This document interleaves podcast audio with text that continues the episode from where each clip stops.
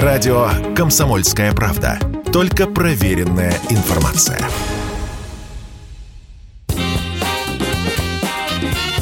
Был бы повод – Здравствуйте, я Михаил Антонов, и эта программа «Был бы повод». 3 сентября на календаре и рассказ о событиях, которые происходили в этот день, но в разные годы, ждет вас сегодняшней передачи. 1932 год, 3 сентября. Москва прирастает людьми, и неожиданно появляется проблема. Не хватает питьевой воды. Действующий Рублевский водопровод уже не удовлетворяет все потребности. В этот день торжественно начинают строительство нового канала, который соединит реку Москву и Волгу. В 1933 году армия строителей вышла на фронт работ – Канал имени Москвы, сокращенно КИМ, тут же объявят стройкой всесоюзного значения и дают задачу построить канал за два года. Руководит строительством Наркомтруд, которому разрешают начать вербовку новой рабочей силы, а также разрешить использовать на строительстве персональные ресурсы, техперсонал и оборудование, освобождающиеся от работ на Беломор-канале. И все равно рабочих не хватает. Уже через год специалисты специально для строительства канала имени Москвы организован Дмитровский исправительно-трудовой лагерь «Дмитлак», для использования труда заключенных. В Дмитлак прибывают по этапу заключенные со всей страны, охрану переводят с Соловков. Несмотря на тюремный режим, работающих называют не заключенными. Теперь это канала армейцы. Армия строителей, руководимая славными нарковладельцами, еще раз победила природу.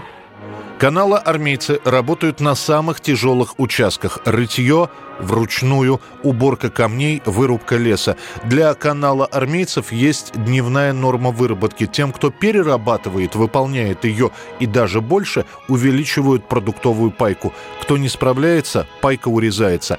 Гражданские специалисты тоже есть, чертежники, инженеры, медики. И все равно, несмотря на ударный труд и количество людей, завершат строительство канала имени Москвы лишь в 1937 году.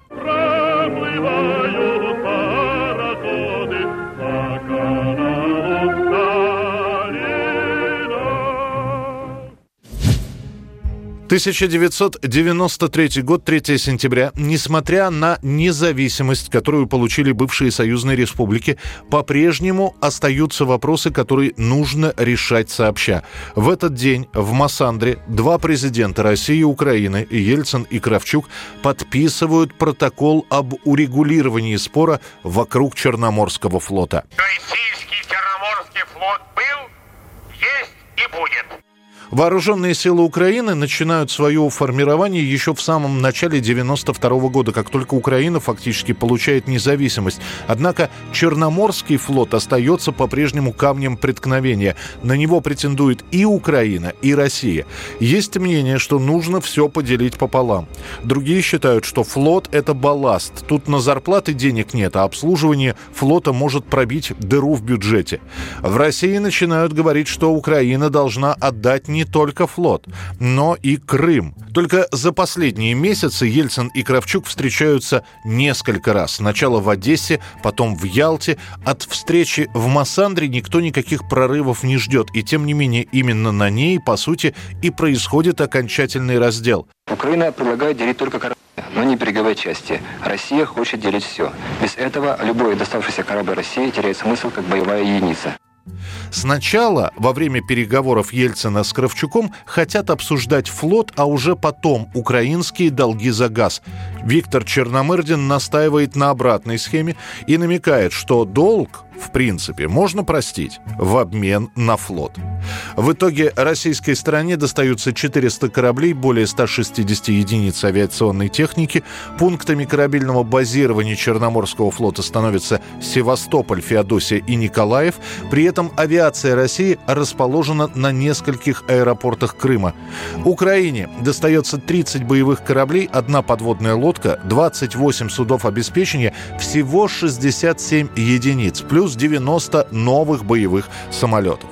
Несмотря на то, что основной вопрос был решен, сам процесс ратификации договоренностей и передачи этих самых вооружений одной стране, другой стране, все это затянется до конца десятилетия.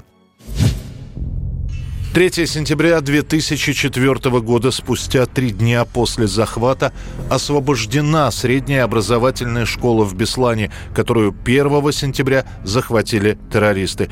Три дня страха, переговоров, угроз, совещаний. Боевик рядом с нами вот на колени встал и кричал, сейчас будет Аллах Ахбар, сейчас все будем в крови, сейчас будем умирать. Развязка наступает именно 3 числа. Уже известно приблизительное количество боевиков, есть подробный план школы, но все еще надеется, что можно избежать жертв и решить конфликт путем переговоров. К утру третьего дня заложники обессилели до такой степени, а это в большинстве своем дети, что уже с трудом реагируют на угрозы террористов. Неожиданно в середине дня раздаются два взрыва. Часть крыши школы рушится, из здания начинают выбегать и дети, и взрослые. Боевики им стреляют в спину. Через пять минут начинается штурм. Операция будет идти до 6 часов вечера. Далее оперативники приступят к зачистке здания. К тому моменту уже появятся первые сведения о жертвах.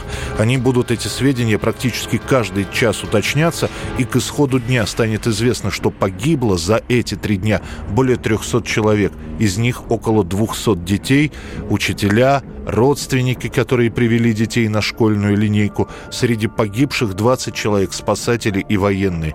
Из 32 террористов живым будет задержан только один – Нурпаша Кулаев. Он будет приговорен к пожизненному заключению. Свой приговор он назовет придуманными сказками. Я не могу жалеть, потому что я ничего не делал противозаконного.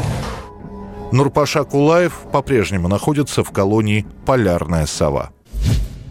1918 год, 3 сентября. Спустя трое с половиной суток после покушения на Ленина 28-летняя эсерка Фанни Каплан, как человек, поднявший руку на вождя революции, приговаривается к высшей мере наказания – расстрелу.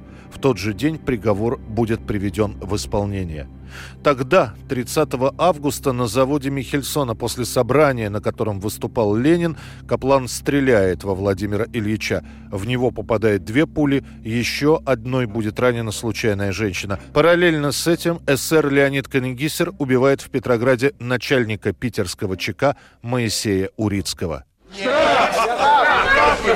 Товарищи, Владимир Ильич крови, сейчас привезли. В него стреляли, врача!